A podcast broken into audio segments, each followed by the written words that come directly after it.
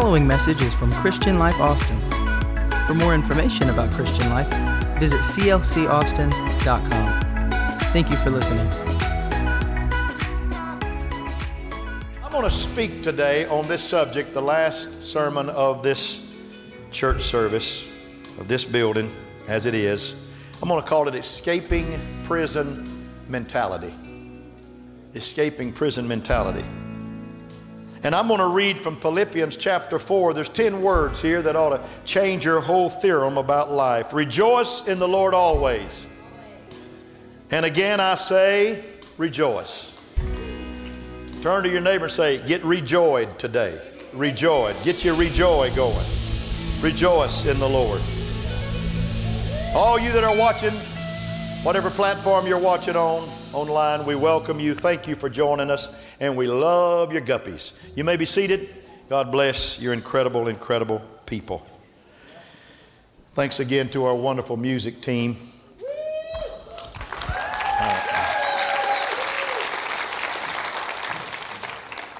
I read about several years ago one of our nation's honored veterans.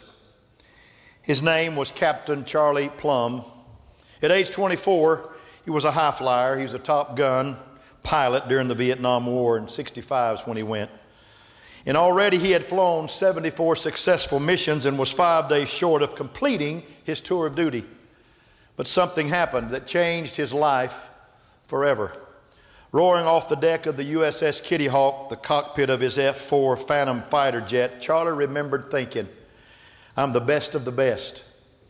I'm probably bulletproof.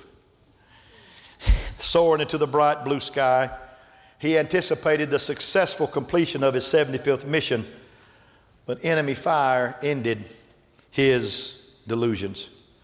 His plane was hit and soon began its plummet toward the earth, and Charlie and his co-pilot just managed to eject from the cockpit, and their parachute opened, and 90 seconds later, they fell into the outstretched hands and arms of the North Vietnamese Army.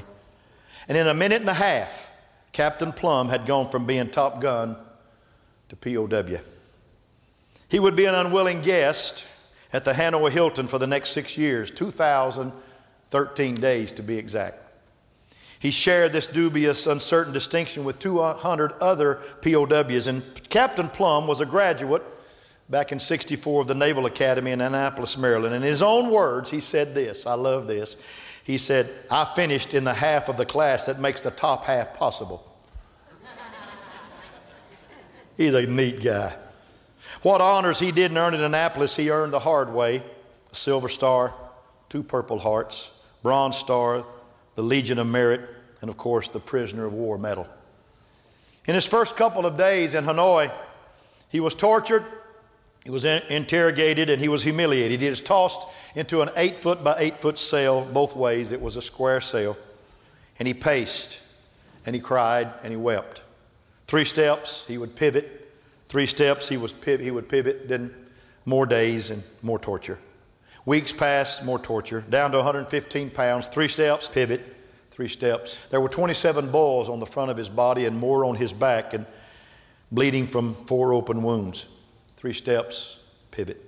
And one day, in the midst of a painful monotony, he heard a chirping sound, a chirping noise, and thinking it to be a cricket, he located the sound and found it was a piece of wire kind of coming through a little mouse hole from the cell next to him, and it was scratching the floor. And as he watched, the wire moved, scratching the floor, making the sound of a cricket. And on the other end of the wire, he realized, must be another prisoner just like myself, so he tugged on the wire 3 times, and someone on the other end answered with 3 tugs. And then Captain Plumb tugged again. The wire was pulled from his grasp from the other person. And he went on to say, I heard him speak, he went on to say that, they had a little wire code, like Morse code. They knew how to pull, how many times, what word they were saying. They created a new language in those cells. And for an hour, Charlie waited for the wire to come back, and the wire returned with a note attached to the end.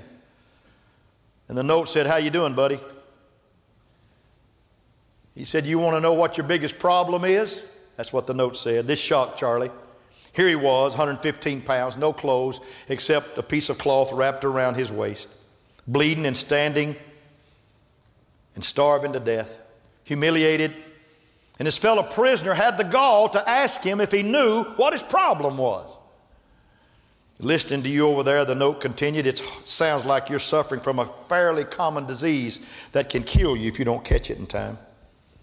And Charlie scrambled and scribbled back an inquiry, what's the name of this disease? Maybe I know something about it. The response came back, around here we call this disease prison thinking. Prison thinking. It's where you think you're a prisoner. And Charlie thought for a moment, and this is his words, not mine. He said, what kind of idiot have they put me next to? Of course I'm a prisoner. I'm not thinking I am. But Charlie realized he would rather be talking to anyone, even a nut next door, than no one at all. So he responded, tell me about prison thinking. And the man sent back a note on the wire. He said, when a guy gets shot down, the normal red-blooded American thing for him to do is, number one, start feeling sorry for himself. Number two, blaming everybody else for your problems. And number three, get into this woe-is-me mode of life. Mama's little boy is a long way from home in a communist prison camp, and you get a bushel of pity, and then you just wallow in it. Then you start blaming other people for your misfortune, and you suddenly give the enemy control over your life. That's prison thinking. Prison thinking. I heard Captain Plumb speak about this, and he said, it's not just an 8 by 8 foot sail, it's an 8-inch sail sometime right here that becomes a prison. Same problem. We can all lapse into what we call prison thinking. Somebody say amen to that. Amen. I'm thinking of another famous prisoner who must have learned that lesson early on, because in his numerous encounters with prisons, he had a philosophy. Here was his philosophy, 10 words. Rejoice in the Lord always. And again, I say rejoice. 10 words. Rejoice in the Lord always. And again, I say rejoice. Say it with me. Rejoice in the Lord. Always. And again I say, rejoice. Somebody needs to talk themselves out of a prison today. You need to speak your way, praise your way out of it. I want to speak about prison thinking. There's some fairly famous prisoners mentioned in the Bible. Daniel was tucked away in a lion's den one night. Jeremiah was trapped at the bottom of a well, and David was in a hold more than once, sometimes hiding from Saul and sometimes a prisoner of the Philistines. And Simon Peter in Acts 12 was in a prison one night. The Apostle Paul may be the most famous, though. He referred to himself as, you ready for this? The prisoner of the Lord. If you're going to be trapped by somebody, be trapped by Jesus. If you're going to be a prisoner of somebody, oh, I want to preach today. Be a prisoner of the Lord Jesus Christ. Amen. God told Ananias concerning Paul, he said in Acts 9, for I will show him how great things he must suffer for my name's sake. Paul gives a brief excerpt of his experiences, and in a close-up and personal letter to the Corinthian church in 2 Corinthians, I'm the funniest man in the planet because I pull my glasses off to read up close and I put them on so I can see anything out there. I got font this big right now and I can read it like a charm. I put my glasses on, I couldn't see it, but I couldn't see you without them. So that's just me, all right. 2 Corinthians chapter 11, Paul said, are they Hebrews? So am I. Are they Israelites? So am I. Are they seeds of Abraham? So am I. Are they ministers of Christ? He said, I am more. I'll go ahead and tell you, I'm more. In labors more abundant, in stripes above measure, in prisons more free. He said, I've been to prison more than all you guys. In deaths often, from the Jews 5 times, I received 40 stripes minus 1. 3 times I was beaten with rods, once I was stoned, 3 times I was shipwrecked, a day and a night. I've been in the deep, in journeys often. Then he goes to 8 perils here, the perils of water, robbers, countrymen, Gentiles, city, wilderness, sea, false brethren. Verse 27, in weariness and toil, sleeplessness often, in hunger and thirst, and fastings often, in cold and nakedness, beside the other things, what come upon me daily, my deep concern for all the churches. In all this stuff that I've been putting up with, I still got you on my heart. Let me tell you something, folks. That'll wear you out just reading it. And he went through it. I think we ought to give a hand clap for the Apostle Paul today. Paul in prison's more frequent. So Paul suffered much, but he gained much. From the crucible of his personal suffering emerged the fragrant letters to the Ephesians and to the Colossians, and the beautiful flow and kind statement to Philemon concerning Onesimus, the runaway slave. We would not have the book of Philippians had Paul not been in a Roman prison cell. And the recipients of that letter, the Philippians, lived in a city called Philippi, a city in Greece named after King Philip, the father of Alexander the Great, who conquered all the known world and wept because there was no more worlds to conquer. But Paul had visited this city 10 years earlier with a young man named Silas. And the two men had walked the streets. And a woman with the spirit of divination had called them out and told them what they were. And Paul rebuked it and said, that's not of God. And they were wound up in prison. They were in stocks and bonds. And they were beaten. And they were mocked. And they were cursed and looked at wrong. But at midnight, you know why they did it at midnight, folks? Because right at midnight is a brand new day. You know what? You can find a brand new day sitting right in the middle of prison in your mind right now. You know what does it? Praise in the Lord. Praise always brings a new day in your life. And the strategy that they had, they started singing a song unto the Lord. In fact, they sang heartily until something happened in their life. And the Apostle Paul had an aversion to the disease of prison thinking. Rather than self-pity, he opted for praise. Instead of woe is me, he chose worthy is the Lamb. And to the same Philippians, he shouted, rejoice in the Lord. And in case you missed it, again I say, rejoice. Paul and Silas may have been chained in their body, but their minds and their spirits were loosed in praise. I think we ought to stop right now. David said 7 times a day, I'm going to give a praise break. I think we ought to give God a praise break right now. Clap your hands and say, I will bless the Lord at all times. Come on now. His praise will continually be in my mouth. I will say of the Lord, you are my God, and you will I trust. Oh, I feel the presence of God. We need to have a little church here on this last Sunday. Clap your hands to the Lord mightily. Few of us will ever be POWs like Charlie Plumb or in prison like the Apostle Paul. But I put it on the screen. Our prison bars are more mental than they are metal. We're held captive by mental habits, mindsets, attitudes. We need to be loosed from that. We need to be loosed from at least 3 metal or mental bonds. Everybody say, loose me, God. Number 1, we need to be loosed. Faith needs to loose us from fear. Faith does loose us from fear.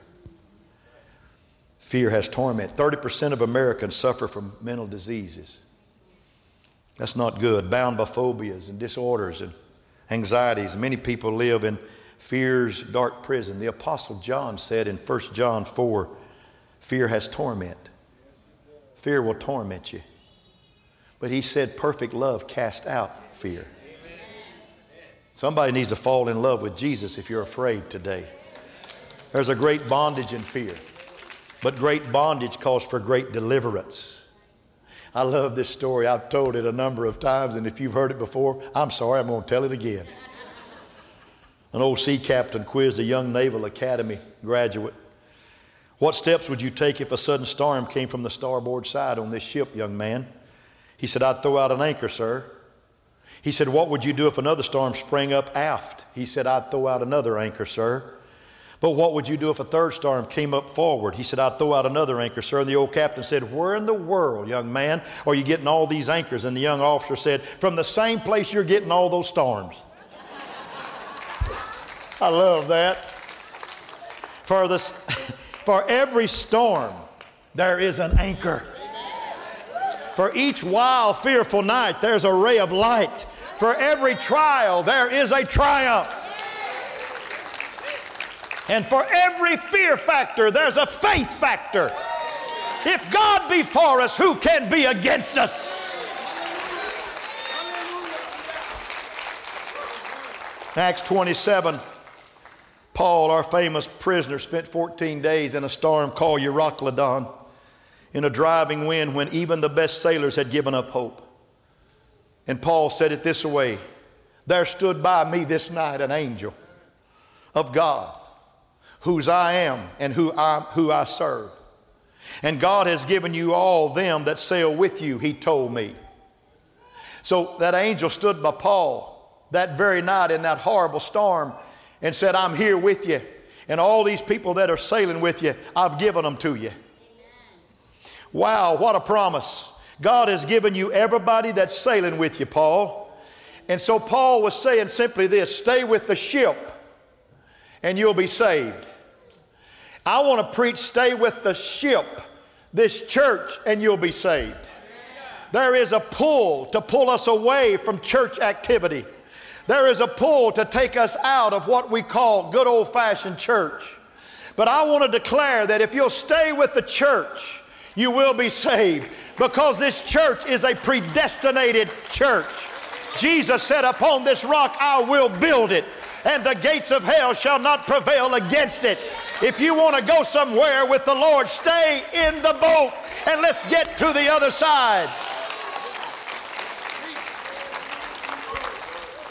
Faith in God looses fear. Faith caused Daniel to rest in a lion's den and the Hebrew boys not to panic in a fiery furnace. We need fear to be loosed by faith. And the second thing we need is forgiveness needs to be loosed from bitterness. We need forgiveness to loose us from bitterness. Bitterness is a tough thing. In fact, it's the only spirit in the Bible that has a root. You got to get the root of bitterness out of you. If anyone had a right to be bitter, Paul did. He had trouble on top of trouble, but Paul knew bitterness can kill you. Paul's answer was this. You ready for this? I'm going to put it on the screen. He said, get lost in God, not on your problem. Get lost in God, not in your problem. You know what some of us need to do? We need to quit worrying about how bad things are and start believing how great God is.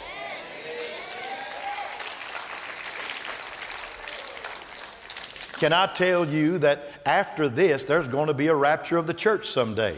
After this, the church is going to excel again. The Bible said, in the last day saith God, I'm going to pour out my spirit upon all flesh. There's going to be an end-time revival that the hell cannot stop. He won't stop. He's trying to divert our thinking, divert our hearts, make us bitter, and not let us have a spirit of forgiveness. But in the name of the Lord, we will forgive, we will move forward, and we will conquer in the name of the Lord Jesus Christ. Paul said it this way. He used these kind of phrases. For me to live is Christ. Say it with me. For me to live is Christ. I'm going to glorify Christ. I must abound in the love of Christ. Let Christ's mind be in me. And let me know him in the fellowship power of his resurrection. Say power of his resurrection. And fellowship of his suffering. I want to know him. Paul went to Calvary University. He understood what it was to praise with God and suffer with God. So here's what I want to tell you. There needs to be some forgiveness that loosens us from bitterness. We need to walk in a spirit of forgiveness. When Charlie Plumb was released from Hanoi, he was transported to Clark Air Base in the Philippines. And he called home to his wife, but she didn't answer the phone. So he called his mom and dad. He said, Mom and Dad, it's me, Charlie. I made it out. And they wept and they cried together. And finally, the dreaded question, Dad, where's my wife? Son, we'll talk about that when you get home. And Charlie insisted, I want to know now. Son, I'd give anything not to have to tell you this. She got tired of waiting on you, son. She got a divorce and she's engaged to be married. And when Charlie returned home to the States, friends insisted that he hire a lawyer and take his ex-wife to the cleaners. But Charlie said, you ready for this? You're telling me I have a right to be bitter? You're telling me it's all right to hate? You don't understand what I've been through, a 6-year program at the University of Hanoi. I got my master's degree. I can't afford to be bitter. I must forgive, I must forget, and I must move on. Everybody say forgive, forget, and move on. There's three things this church needs to get a hold of right now. You ready for it? Number one, we need to get away from this concept of this coronavirus is going to destroy this world. We need to get away from that concept. There is nothing that's going to stand against the name of the Lord Jesus Christ. Every knee will bow, every tongue will confess that He is Lord to the glory of God the Father. Every knee will bow, every tongue will confess and say, "You are Lord." The second thing we need to get over is this, that government probably will not save us. These governments are going to be fighting until the end of the year, and they're going to be fighting all next year. It's not going to get probably any better, but we're going to move on anyhow.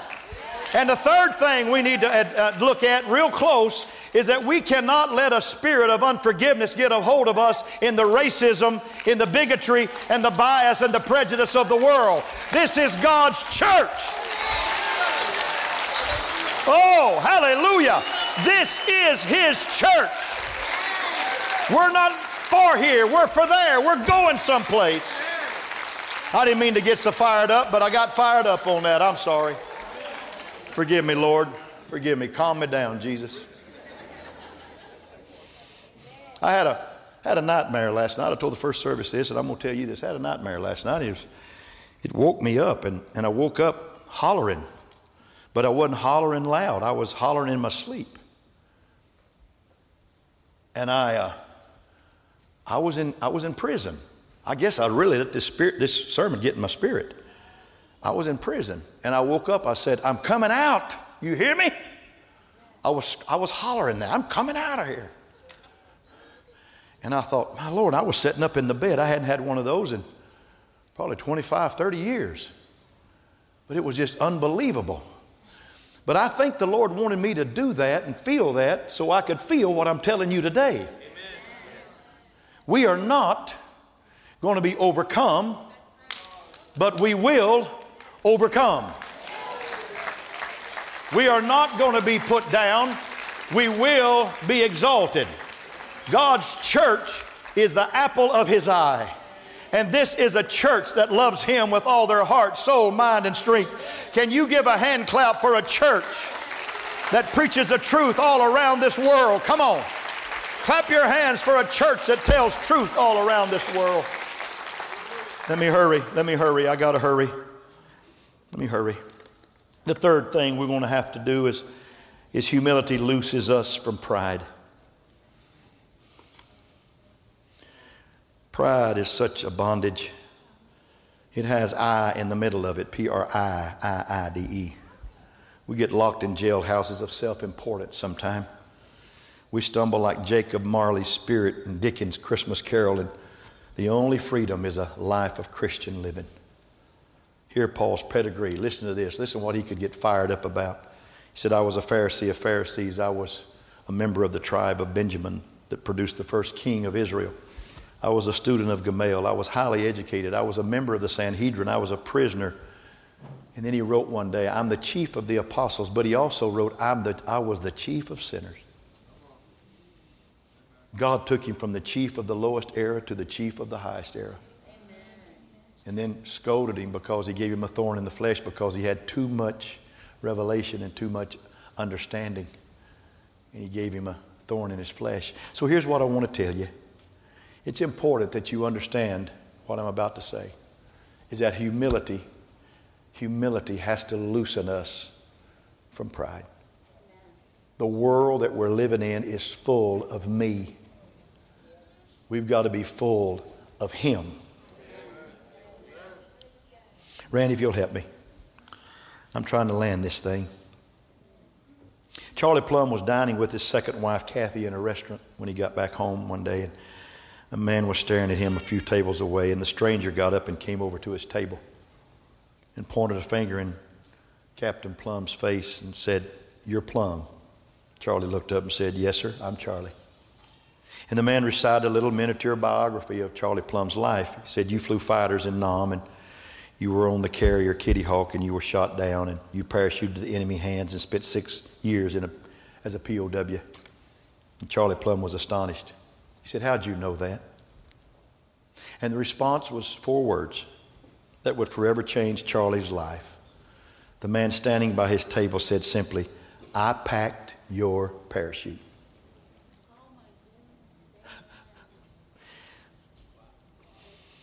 And I knew if you got shot down and you pull the ripcord, it would work because I packed it. And Charlie was speechless. He thought back when he was strutting across the deck of an aircraft carrier, and one of those enlisted sailors, one standing in front of him now, had packed a parachute that saved his life. And I wonder, at this very moment, who is busy packing your parachute? There's a lot of people that come to church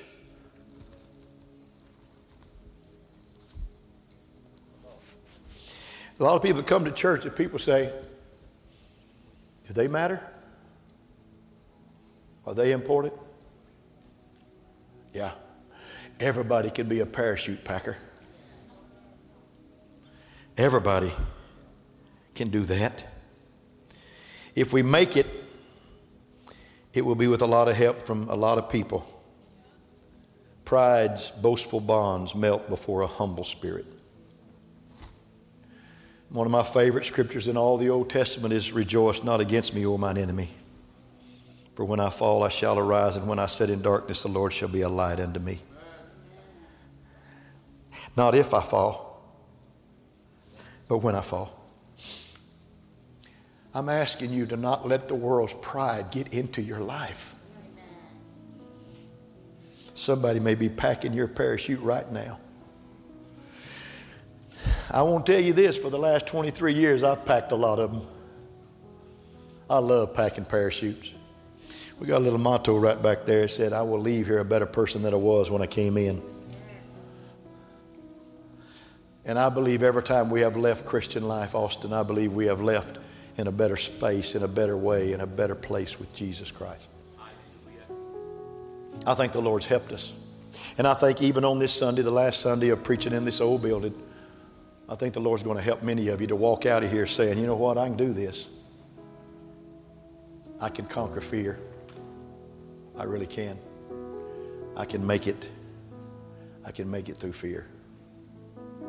And I really can. I really can do what God wanted me to do. I can forgive and not become bitter. And I can have humility and not be proud. You know what Charlie said? I heard him speak. And he said this, and I'm going to quote it for you. He said, here's how you survive prison thinking. He said, keep your parachute packed. Drop an anchor and tug on a wire. What he's saying is, make sure you're ready. Make sure you're stable. And make sure you know your upper source. Tug on a wire.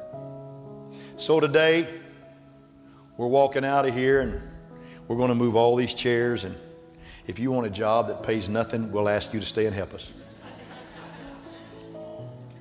We're going to walk out of here today and we're going to rejoice. We're going to be glad. Would you stand all over the house? I want to bless you in the name of the Lord. I want to bless you. Amen.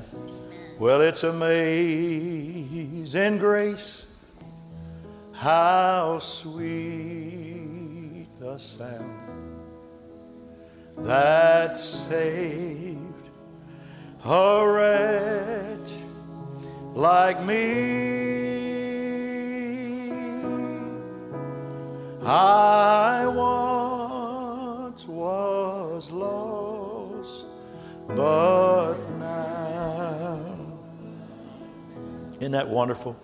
I was blind, but now I see. Raise your hands. Receive the blessing from the Lord today. I pray in the name of Jesus.